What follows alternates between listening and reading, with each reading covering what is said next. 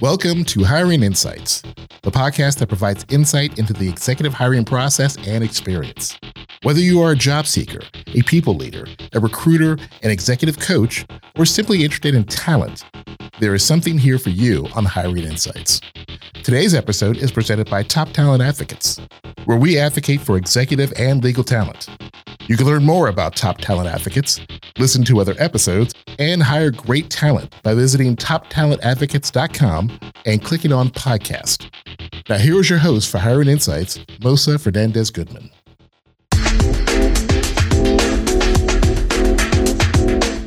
I'm incredibly excited to be joined today by Alex Su.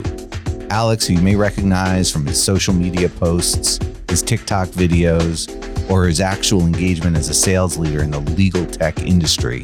Alex is a tremendously influential and insightful executive. But today we're going to learn from Alex about his career pivot, his insights and recommendations on how to utilize and capitalize on the advantages of social media, and how to generally pursue a job that you're not only qualified for, but that you're passionate about. Alex is a graduate of the Northwestern University Pritzker School of Law and attended Carnegie Mellon for his undergrad. Thank you so much for joining us today, Alex. We're incredibly excited to have you on the show. For those of you listening to the episode who might not know about Alex or know anything about his background, I'd love to give him an opportunity to share a little bit. So, Alex, would you tell us a little bit about your background and maybe what got you to where you are today in legal tech? Absolutely. And thank you for having me on this show. I'm, I'm very excited to be here and excited to talk about my career. I started off as a practicing lawyer. I had a pretty cr- traditional career path, clerking for a judge and working at a big firm. Six years into my career, I decided to make a pivot. And I went into the legal technology space at a startup and decided to go into sales. Did that for five years. And after five years, I moved to my current role at Ironclad. We're a digital contracts technology company. And my function now is on the community team, which means I do a lot of things to engage with the community, like creating content that's relevant to our target audience, but also hosting events, hosting webinars, just doing a lot of things to, to continue the conversation around digital contracting. My law experience has come into play, but a lot of what I do now is more on the business side. I don't practice law. I don't do the job of a, of a typical lawyer, but I'm loving it. I'm very excited, and it's giving me opportunities to be on podcasts and shows like these. So, so I'm very excited about it. That's great. Thanks so much. I'm sure a number of the listeners are going to go out and Google if they don't know Ironclad already, but would you tell us a little bit more maybe about what makes Ironclad different? And in private conversations with me, talked about the tech curve within the legal space and maybe just what sets Ironclad apart and, and what you're looking forward to about being a part of that and part of the sector in general. Uh, so Ironclad primarily helps by helping you accelerate the business contracts cycle. So large companies and small companies, all companies actually deal with business contracts like sales contracts, vendor agreements, non-disclosure agreements. We help that process move quickly because very often we find that that process is, is pretty manual, whether it's done by paper or in your inbox. And so our technology helps generate new contracts based off of templates, route it to the right people, integrate with the different systems of a company to help accelerate that process. And we're very much focused on serving companies. And we also have A I that helps extract what's inside existing contracts. So you basically have a sense of, of what's coming in your contracts and what's already in your existing repository of contracts. So that's apparently a very big business problem in the world. And I think it's a, it's a very exciting problem to solve. I think lawyers and legal technology companies are uniquely positioned to solve that. And Ironclad is at the forefront of that, both from a feature set perspective, but also because we integrate with other systems and we have the A I, we have a lot going on that, that can help. So that's what we do at Ironclad. And we've received funding and, and venture investment from some of the leading investors from Silicon Valley, like Sequoia, Excel, Y Combinator, Continuity. So uh, it's just a very exciting time right now. That's awesome. Thanks so much, Alex. And, you know, I guess legal tech is one of those things where, one of those industries where people want to know more, or they maybe make some assumptions about what it is and whether it's applicable to their business. If you were sitting down with who I imagine some of your key customers or decision makers to be, whether it be a general counsel, a chief financial officer, C E O, chief revenue officer, maybe someone in procurement. What's the compelling reason to take a look at the sector generally? And then maybe what's the value proposition from Ironclad, some of which you've already touched on? So contracts touch every single company and touch every single function. You're in H R, you're dealing with employee agreements. If you're procurement, you're dealing with your vendor contracts. C F Os are obviously very concerned with spend. So knowing what's inside of your contracts and making sure contracts are being generated in a uniform process that mitigates risk, these are all important things. I think where Ironclad is really unique is that we help accelerate the process of generating contracts, which means there is a real business impact. It's not just telling you what's inside of your contracts. It's impacting the contracting cycle for sales. As we all know, decreasing sales cycles is extremely valuable. And if you can do that by shrinking down the amount of time it takes to get a contract approved, which our technology helps with, that has huge, huge uh, impact beyond just the legal team. It affects sales. It affects the finance function. There's so many things that it impacts. So, so I think that's where Ironclad is unique. But Ironclad also focuses on the entire life cycle. So not just generating and contracting, uh, setting up new contracts, but also looking back at old contracts. And I think this is an exciting time because the technology has matured. Ironclad is a leader in this space, but we've seen a, a growth in this digital transformation of a lot of the work surrounding contracts just in the past few years, just because I don't know if it's because legal has always been a little bit behind the curve when it comes to technology, but the digital transformation trends that are impacting other functions are now hitting legal and really moving into the contract space. So, so it's an exciting time and, and it's really exciting to be part of Ironclad, which is at the forefront of this movement. That's awesome. So now that everyone's excited about legal tech who's listening to this episode, and with the primer that you've just given all of us, let's talk a little bit about what it means to work within the sector. You've been in it since, if I'm if my research is right, two thousand sixteen, and it's very fast moving. What insights might you give to someone who is exploring the sector? What makes someone want to join that as opposed to fintech or as opposed to any of the other fast-moving, similarly situated industries? Tell us about what it's like to work in legal tech. So, you know, as you know, I, I started off as a lawyer. I never imagined that I would go into tech. I didn't even know legal tech was a thing. I think that's part of why there's so much opportunity, because it's not exactly a very hot area that everyone knows about like fintech. But the challenges are so big. You can imagine in the legal sector, in the legal industry, you've got firms doing a lot of work that are archaic, that are relying on manual methods because perhaps firms make money from the billable hour. And so there's no incentive to, to streamline activities through, through technology. So, so there's a lot of upside in this space. And for a long time, there's not been a lot of technological change. But sometime around twenty sixteen, right around the time I joined the space, there were a couple of trends that hit that led legal tech to grow really quickly. You know, one of them was macro, like the digital transformation wave that hit all sorts of different functions. You know, you had marketing tech, sales tech, H R tech, all sorts of technology really having an impact. And so it was a matter of time before it moved into legal. And then second, there was this rise of this discipline called legal operations that helped streamline a lot of the work that legal departments and, and, and lawyers do. The third factor, I think, was that investors started picking up on this and started investing in legal tech companies. And all of these factors have led to this explosion in the space. And so I think that we're very early still in the legal tech growth phase. I do think that there's going to be a lot of different problems that, that technology can solve, but it really comes down to what challenges you think technology could solve best. For me, I think it's contracts. I think that it's a really interesting time in the shifting role of the in-house lawyer, the, the legal department, the general counsel. So that's why I'm very bullish on this space. If I've been inspired by what I've I've listened to on this episode, and I've followed either you or other folks who are who are focused on the legal tech sector, how do I begin a journey into entering into that universe, if you will, for my professional pursuits? Well, I think that there's a lot of really great resources out there. I'll share some of the ones I look at, which are Legal Tech News, which is a subsidiary, I think, of the American Lawyer, A L M. There's uh, Bob Ambrogi, who has a blog. It's really a media company. Uh, he's got podcasts and articles. He he breaks the latest news when it comes to legal tech, and he's been doing it for like twenty years. So he's a he's a real authority in it. And just like just by looking at some of the articles, you get up to speed quickly. The third is a man named Richard Tromans. He's, I think, in the U K. He's the founder of another media company, the Artificial Lawyer. He also covers developments.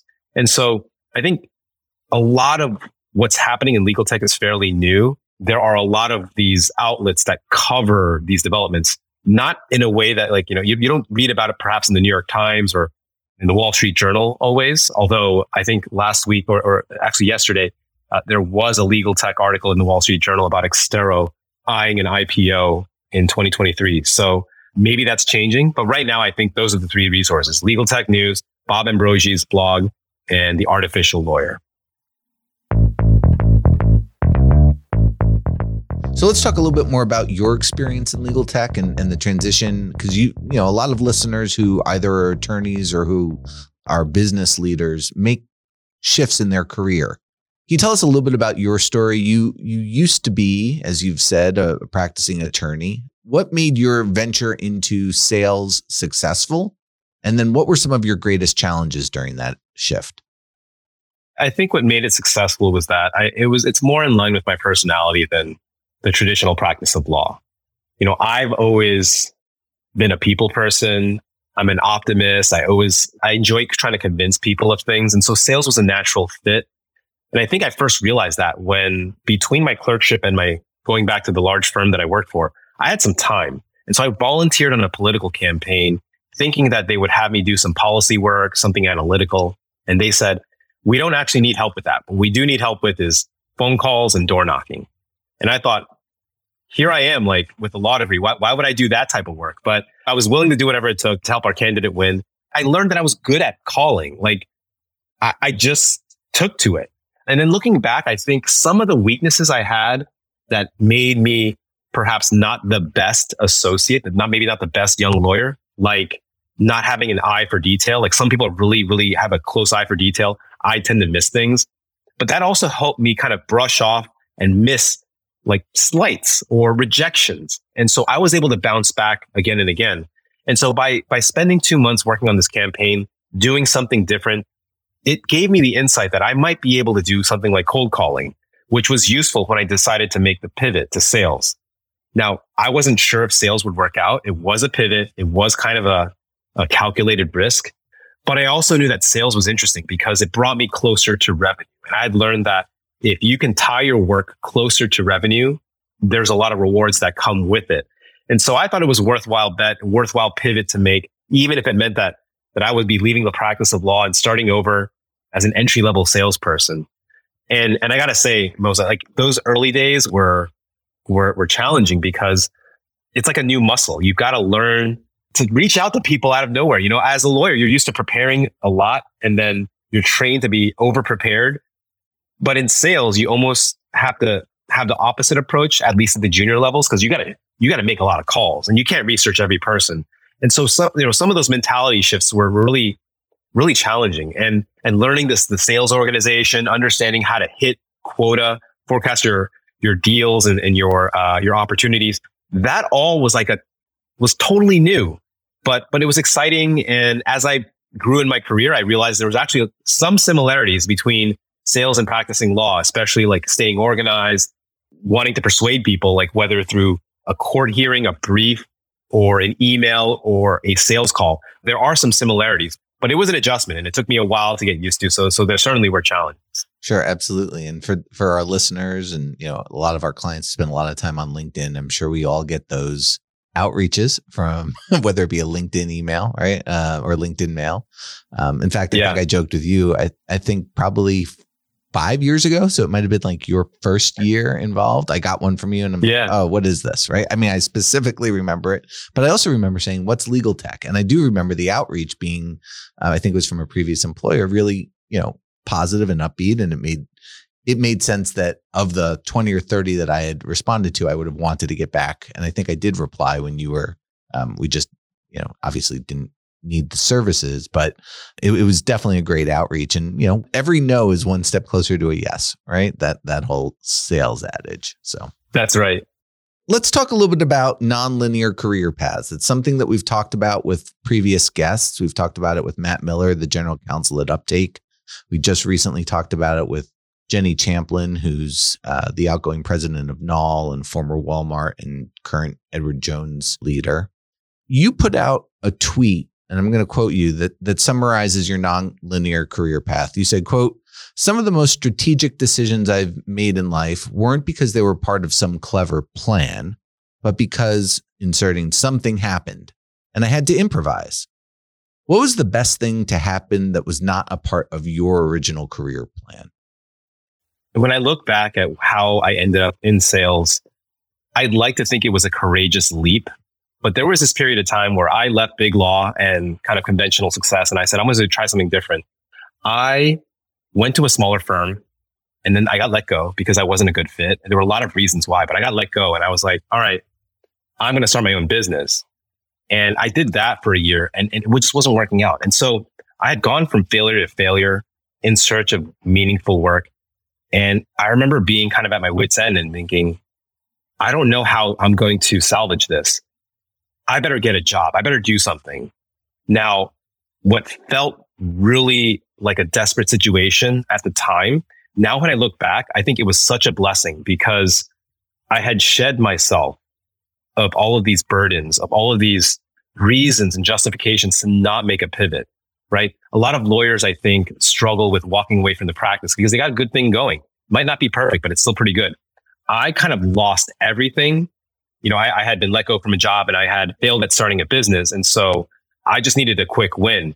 So I just quickly acted. I got a job in a legal tech company in sales. Looking back, that was really, really helpful because I didn't have this preconceived idea of how much money I needed to be paid, what my salary needed to be. All I was focused on was, how do I learn this new craft of sales? How do I do well at it? And so I think that made all the difference. And that's why I say to people, yeah, you know, when I talk about my career pivot, sounds really smart. Sounds like I thought through it. But really, it was also just improvising when I was kind of hit with a challenge. And looking back, I have tried to challenge myself again and again, because I think sometimes you, when you put yourself out there, it could seem scary. But even if things turn out bad, uh, it may, may create another opportunity, perhaps to pivot or perhaps to develop a new skill. And I'm very thankful for for all of those setbacks that I went through now. Yeah, that's great insight. You know, when we're working with our clients, whether it be business leaders or attorneys, sometimes you're right. The greatest opportunities come from the greatest challenges. It's also not uncommon for us to work with someone to figure out what path A, B, or C could look like, and sometimes D, E, and F, and sort of rank them and develop a plan for that.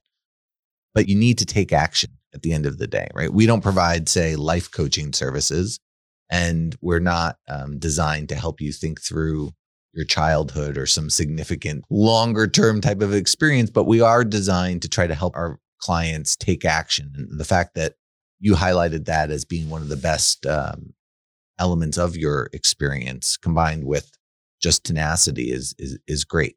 Uh, thank you for sharing that. So you talked a little bit about feeling stuck in your career during one of your TikTok videos and your transition from law to sales. What advice would you give to those listeners who want to pursue a, a different opportunity, but are hesitant to make a transition? They may be gainfully employed. They may be in roles that are are lucrative, right? Our clients are making a few hundred thousand up to a few million. So those are, those are by all accounts, very lucrative opportunities. What advice would you give to those folks? And I'll, and I'll preface it by saying we always work with our clients to make a plan, right? You actually have to have a plan. And whether it's one, two, or three different versions of that plan, you have to have that. But what advice would you give to someone looking to to make that kind of a transition? I think that action is the the biggest thing. And, and sometimes, sometimes action does not mean that you have to leave your job. When I think back to why I was able to make that calculated risk to go into sales, it was because of this other experience I had, that experience on the political campaign that I did on the side. You know, I didn't have to leave the big law world for. And so when I talk to people about considering pivots, I think when you make that major pivot, you should have probably some connection, some experience, and some hunch that you're going to be really good at it. So to find that, I mean, you can do things while you're you're still employed or you're still in your same role. And and that doesn't mean you have to take two months off like I did. It could be at nights and weekends. It could be a side project. It could be a lot of things. I think most people don't understand what their superpower is. And I, I'm, I myself am still trying to figure that out myself. it's been refined over the years. Like I used to think it was selling, but I've also found that there are a specific niche of sales that I think I'm good at. And by the way, all the content that I've created, the TikToks that I'm best known for today, that was created to solve a very specific sales problem. Lawyers don't like to take cold calls. I don't like to take cold calls. So, which is why I'm so honored that you you had such a positive memory of my cold outreach, because I know that I would not be so kind to someone who, who did outreach. But because I was trying to solve those problems, I found that I have this ability to create engaging content for business development purposes. And so I'm leaning into that. That's my long-winded way of saying that if you are at a place where your opportunity cost is high, don't walk away from the job. Just try some different things on the side and learn more about yourself before you make that big leap. Because by the time you make that big leap, you want it to be a calculated bet that makes it worth it. And you don't want to just kind of try something that might not work out. So that's what I would say. I'd say about half our listening audience are attorneys and the other half are executives of any other sort of position, whether they be in the finance, admin, H R, biz dev, sales, what have you. But for the folks who are in the legal bucket, right? For the for the attorneys online listening to this, and they're looking to make a transition outside of law, how would you suggest they explore roles and industries that might be adjacent to the law, but and still sort of rely on those skill sets and that training, but not necessarily even require a J D, or might have sort of in the proverbial j- job description, J D preferred? We work with a lot of attorneys who want to make that transition out of either private practice or even in-house counsel. How would you suggest those lawyers go about exploring and, and pursuing those types of opportunities? Well, I think networking is always going to be important. You want to be able to talk to people to get their experiences. I think learning too, like reading some of, if you're in legal tech specifically, there are those blogs and articles and, and sources of articles to read and get up to speed on what's happening in the space. So I think researching, networking, but also understanding where you sit. And this is maybe yeah, very much geared towards lawyers. If you're a lawyer, you're probably a potential buyer of technology, of legal technology, or of other services that are legal adjacent. Just think of the classic large law firm lawyer. They're probably getting bombarded with calls from recruiters. Recruiting in itself, that's a very fascinating space, right? That is a common alternative path for ex-lawyers. So I think as a as a practicing lawyer, there are, there are things you can explore and conversations you can have with people who may be offering you services or products. I'd say talk to them, connect with them, network, and you'll learn the landscape. And, and the landscape is always shifting. Like I mentioned, technology and recruiting. One other niche is, is litigation finance, which is pretty small, but it is growing in impact. It wasn't something that was huge ten or twenty years ago, but now it is. You can probably leverage your, your legal background to to learn more about that space. So I think that there's a lot of things out there. Just network, research, and just talk to people. And who knows, you know, I think those connections are the ones who are best able to, to bring you opportunities. And that's certainly how I got my role at Ironclad. That, yeah, that's tremendous. So as a salesperson, as someone who's affable, as someone who's not in any way shy, given your TikTok videos, how would you recommend someone cold call? How would you recommend someone make that initial outreach? And and here's what I'm thinking. I, I, I talk through this situation with clients all the time.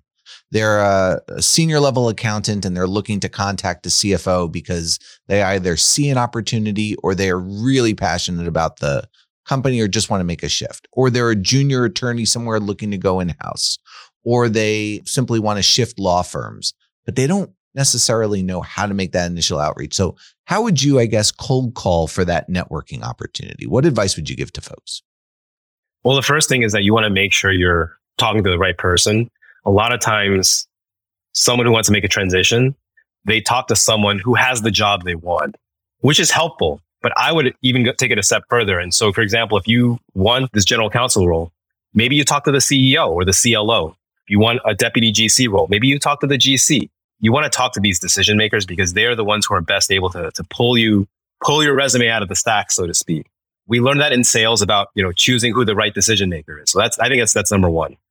Number two is to really look at who's in your network, who you might know, who knows that person. And LinkedIn has gone, has, has really been able to help out with this because you can see who your mutual connections are. A warm intro is far more likely to get you in front of the person uh, than a cold email that, or cold message that the recipient might just ignore. The third thing I would say is to really think through how you can help someone. And this is where I think a lot of people get tripped up because, you know, I myself, you know, get these emails, and I'm sure you do too, uh, these emails and messages. Hey, can I pick your brain? Can we get grab coffee to, so you can share something with me? I think that can work. But what would make that more effective is if, is if you can provide something of value to the other person. There's a lot of ways to do that. And I think it's so specific. But the example I like giving uh, would work on a student. Students often want to, to pick brains of successful executives. They don't know how to get in front of them. There's very little value they can offer because they're very junior. But what I found some really creative students do, and I think this is a really great idea, is that they will get a group of five or ten other students and then get them together and then reach out to the executive and say, hey, are you open to speaking to us as a group? That has a different flavor than, hi, can I just take some time off your calendar to like ask you questions? It's it's a very different feel. There is value being exchanged. And so I think that's that the combination of these three approaches lead to much higher conversion rate. It makes it more likely that someone will will give you the time. Certainly it takes a bit of effort, but I think it's worthwhile, especially if you're exploring a pivot. Absolutely. So let's follow that vein for a second and talk a little bit about how to pursue that cold outreach online. One of the things we work with our clients on, and, and a lot of our social media scripting support for clients centers around finding that decision maker, making sure that people are obviously professional and polite, but are, to your point on adding value, giving something to the person as simple as a like and all the way through to commenting and supporting someone's posts frequently, often, and adding value online. While it may run the risk of seeming a little creepy at the start, or for some folks who are perhaps a little more uh, reluctant to engage in, in that social media forum, our recommendation in our view is you're giving someone value by not only validating, but by engaging. And we often stress social media is social, right? It's got to be both ways. And so someone like you, who's got millions of views on TikTok and, you know, approaching one hundred thousand followers on LinkedIn or connections on LinkedIn, I still often see you giving value by commenting and liking lots of different people's posts at all different levels of organizations. And some of it is paying it forward, I'm sure, but some of it is also just smart outreach and engagement. So I've made a statement and intended to ask a question, but what are your thoughts around uh, social media outreach and making those introductions online? I think you hit the nail on the head when you said social media is social. Everything flows from that. Something happens when we go on the computer and like we go on the internet, and people forget that they're human beings. Like, could you imagine going to a conference and like handing out sheets of paper of an article you wrote, and then someone reads it and says, hey, Mosah, this is such a great article. I love it. And then you just kind of walk away. Like, who does that? Right? Right, right. And yet on social media, that's what happens, right? These very important executives, they say, I will post something and then I'm too busy to respond. And so that's part of the reason why I try, and I, I find it hard myself to, to catch up on all of the comments too, but I try when I can to respond because people are investing time in engaging with you. It's just nice to engage back. And the thing that is strategic about it, which, you know, sometimes I think it's strategic, sometimes I think it's just, if you treat people kindly, they'll they'll help you out, is that you're not always looking to impress people who could help you in some way. When you are kind to, to lots of people, they become your ambassadors. They become people who find opportunities for you. The way that I've really built out my social media presence and helping with business development isn't that I sell to everyone I comment with or D M with. It's that they are often out in the world talking about me, talking about what I'm offering, that is contracts, technology, software, and, and referring people to me. And so I think that is just kind of how the real world works. It's always worked that way. It's just that the internet has created a new element to this. So I want to continue engaging with people. And I think, by the way, and this is why Ironclad created this community team, community function. We realized that in addition to your, your classic sales and marketing, you want to have a conversation with the community you serve. And by doing that, you create a lot of warm feelings, goodwill, and the people you engage with end up being ambassadors for you. And so that's why I think it's so important to continue the conversation, commenting back and forth, liking each other's posts. that's always going to be important. Absolutely. And as far as adding value, and and I think people often feel that giving thought or being intentional in this outreach is somehow deceitful or overly salesy. And I think it's just being thoughtful and considerate in the way that you're approaching an interaction, as you said, you know, with a fellow human being. One of the things we also encourage our clients to do beyond simply commenting and liking, and, and I know I'm getting into the nuances of, I, I sort of see a feed in my mind of what's online right now, but is making introductions for people before you ask for anything, right? So paying it forward by way of making an introduction, whether it be students to a, a larger group to promote, you know, a company or a firm or an organization, all the way through to, I, I think there's someone in my network who I'd like to make an introduction for this person to, either a potential customer or a potential client. And it doesn't even have to be business related, someone who just happens to know a lot about what someone might be engaging in. That is an even deeper level than simply liking or commenting on it. We do that research for our clients because often either our clients don't have the time to do that or the network or the inclination. But can you share a little bit more about how you would take those relationships even deeper online? You've been a master at that. Thank you for saying that I'm a master at that. I'm I'm still figuring things out as I go along. And when I first started out posting content, I actually thought, I don't really understand, like, I don't know these people. Let me jump on a call with them. Not like just on the internet, but I guess on Zoom, but but not on not on social media, right? I wanted to get to know them. I wanted to hear about them, what their interests are, what their worries are. And so I went down the list and I actually met with probably over a hundred people in a in a in a month or two. And I just wanted to hear from them and just kind of learn and understand where they were coming from and how I could potentially help. A lot of people think about social media in the sense of what can I get out of it? And I have found again and again that once you keep creating deposits into social media, into people, it gets paid back. You don't know how and when and where, but it gets paid back. And so I think being less transactional has been helpful, but those conversations have to take place and you do have to give people value, if only just telling them like, I'm curious about you. Tell me more about you. And then over time, as you kind of build out your, your network, you can see how people can be connected to one another. You can provide value by with just a, a quick email intro. So I think that that to me was was my way of of, of figuring this out. And, and and by the way, again, like I kind of just figured it out as I went along. It was never deliberate in the sense that I was trying to get some sale out of them or anything like that. Sure. Well, whatever you're doing is working because you have ninety thousand followers on TikTok. You've been described or taken on the name Legal Tech Bro, which I don't know if it's pronounced bro or bruh. And some of your videos have over three million views. I want to talk for a second about the right social media platform. There are a number of them out there. I'd like to maybe contain the conversation to what works most effectively for job seekers and for professionals. And I think the automatic response is LinkedIn because it's a professional social networking site. But can you talk a little bit about why, assuming that's the answer to the question, why that might be the case and what what features and benefits you see in that versus other social media platforms? Absolutely. I'm active on four different platforms, LinkedIn, TikTok, Twitter, and Instagram.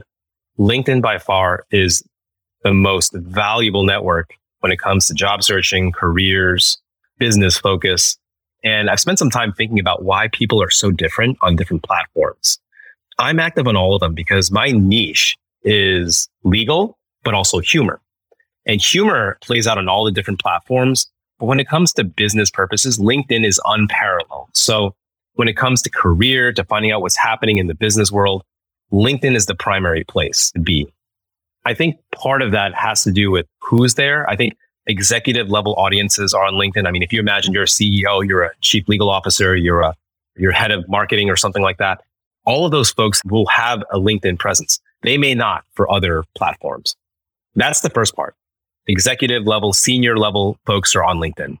The second thing that's very different that I didn't appreciate early on is that people on LinkedIn want to meet and connect with one another. You take another platform like Twitter, where you do get some good insights. You do have some senior folks on there, especially from the technology space and venture capital space. I don't know if they're more introverted, but they're they're a little bit less interested in connecting with one another. Some of them do on a one-on-one basis, but LinkedIn feels like everyone wants to meet each other. And there's a positive energy that's there. Maybe it's because it's tied to your, to your actual name, but there's a lot of features and, and traits of LinkedIn that make it very, very special. So I would say LinkedIn is the place to be for those two reasons. Uh, the senior, the, the, the seriousness and the senior level executives on there, but also that people want to connect with one another, which makes a lot of this networking really effective on that platform. Let's talk about LinkedIn more specifically. If I'm a job seeker at any level, but for argument's sake, let's say it's a senior level in an organization, lawyer or non-lawyer, what are some of the, and, and I know you come across a lot of profiles, so what are some of the things that jump out at you as being the absolute non-negotiables to creating a profile and, and activity? And then what are some of the things that you would say, stay away from, please never do? What guidance would you give to those folks, not only looking for jobs, but as they maintain those, those online presence? So assuming this is for career purposes, uh, because different people use LinkedIn for different reasons. It's not always primarily career, interestingly. For career folks, I think the non-negotiables are you need a picture.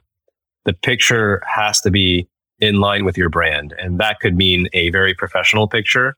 You're in marketing. I've seen effective pictures where they have, I think, different colored hair, but they're like in marketing. And it's, so it's, it's aligned with that creative marketing brand.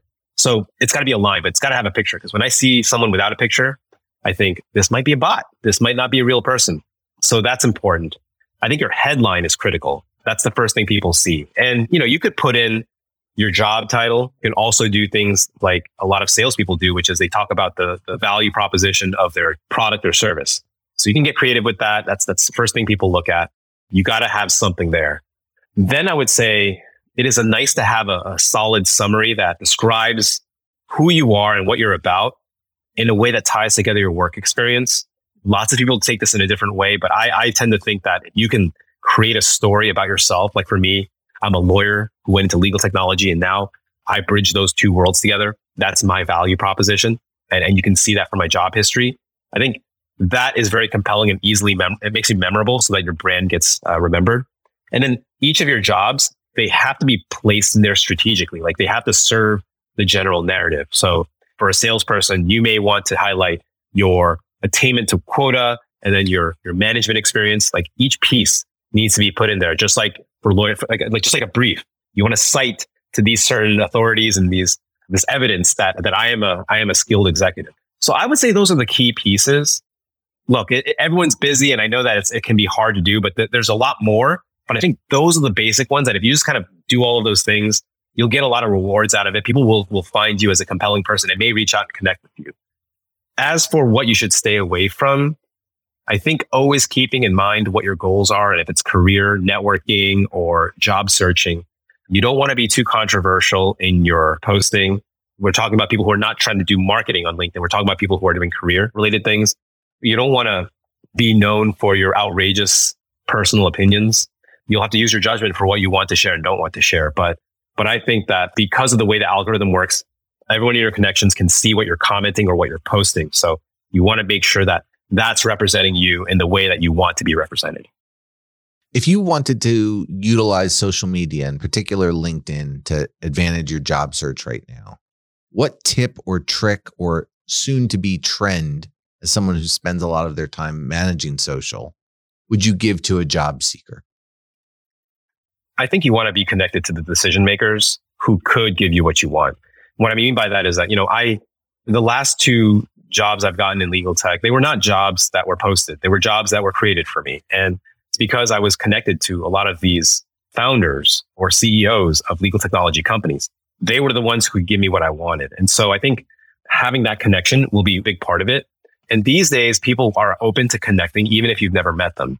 Put in a, a nice message in your, in your connection request that shows why you can bring value to them. I think that could go a long way.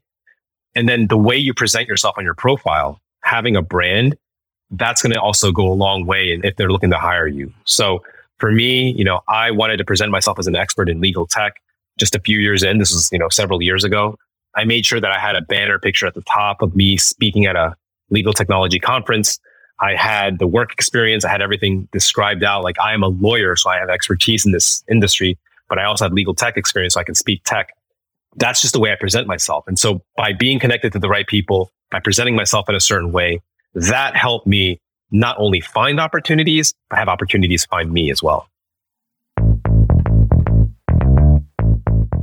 So I want to ask you one final question about, and it's actually a quote from you, and it has to do with sort of conventional success. Uh, let me read the quote and then explain to you why I think it was so interesting. So, and these are your words, right? So, quote, because what they never tell you, especially in law school, is that, quote unquote, conventional success is often anything but. They're just proxies for success. And you said this in reference to chasing credentials purely for the sake of having them. And sometimes people chase not only educational credentials, or in some ways people treat salary or compensation as a credential.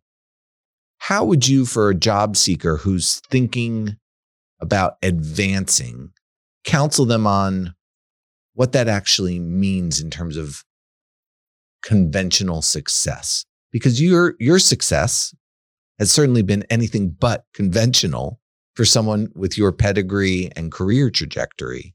As you mentioned earlier, I've taken a couple different twists and turns in managing that. How would you, again, being the sort of human that we are, guide people to think about or encourage them to consider what conventional success means versus um, maybe the path towards satisfaction or happiness? I think we all have to figure out what we're meant to do. And there's a lot of pieces that go into that, which include your own talents, what the market needs. You know, when I went into law, I, I didn't think about it that way. I thought of, if I worked at this firm, whatever the prestigious firm was, I would be set. And I quickly realized that I was starting to play that game of, of getting the firm on my resume for the sake of getting the firm on my resume. I wasn't actually developing skills. It wasn't taking me to a place where I could really have a val- really have a contribution and, and be valued. And so I ended up in something less prestigious in sales at a startup. And I found that I actually was quite good at it. And I grew very quickly. And the thing that seemed like it was not a, not something that I could be very proud of, like an entry-level salesperson, I quickly grew out of that and, and carved out this career for myself where I was having an impact and I was making more money. It was only a few years before I was making more money than I did as a lawyer, as a salesperson. And then at that moment, I started thinking, where do I go next? And then I started falling into the same trap. I thought, okay, well, all the people who do well in this space and in, in sales, they go on to become V Ps of sales or chief revenue officers. And I thought, I'm going to do that. There were a few things that happened along the way, right? I realized, okay, well, a sales manager's job, a sales leader's job is not selling. It is managing. It is forecasting. It is leading. It is managing up and down. It is organizational politics. It is a lot of things, but it's not selling. It's not the thing that I knew I was good at and I, I was good at. And so that kind of it had an epiphany. I was like, I've seen this movie before. I'm starting to play the game for the game. I'm trying to get this V P of sales, the C R O job. You know, it, it was just like a, a title.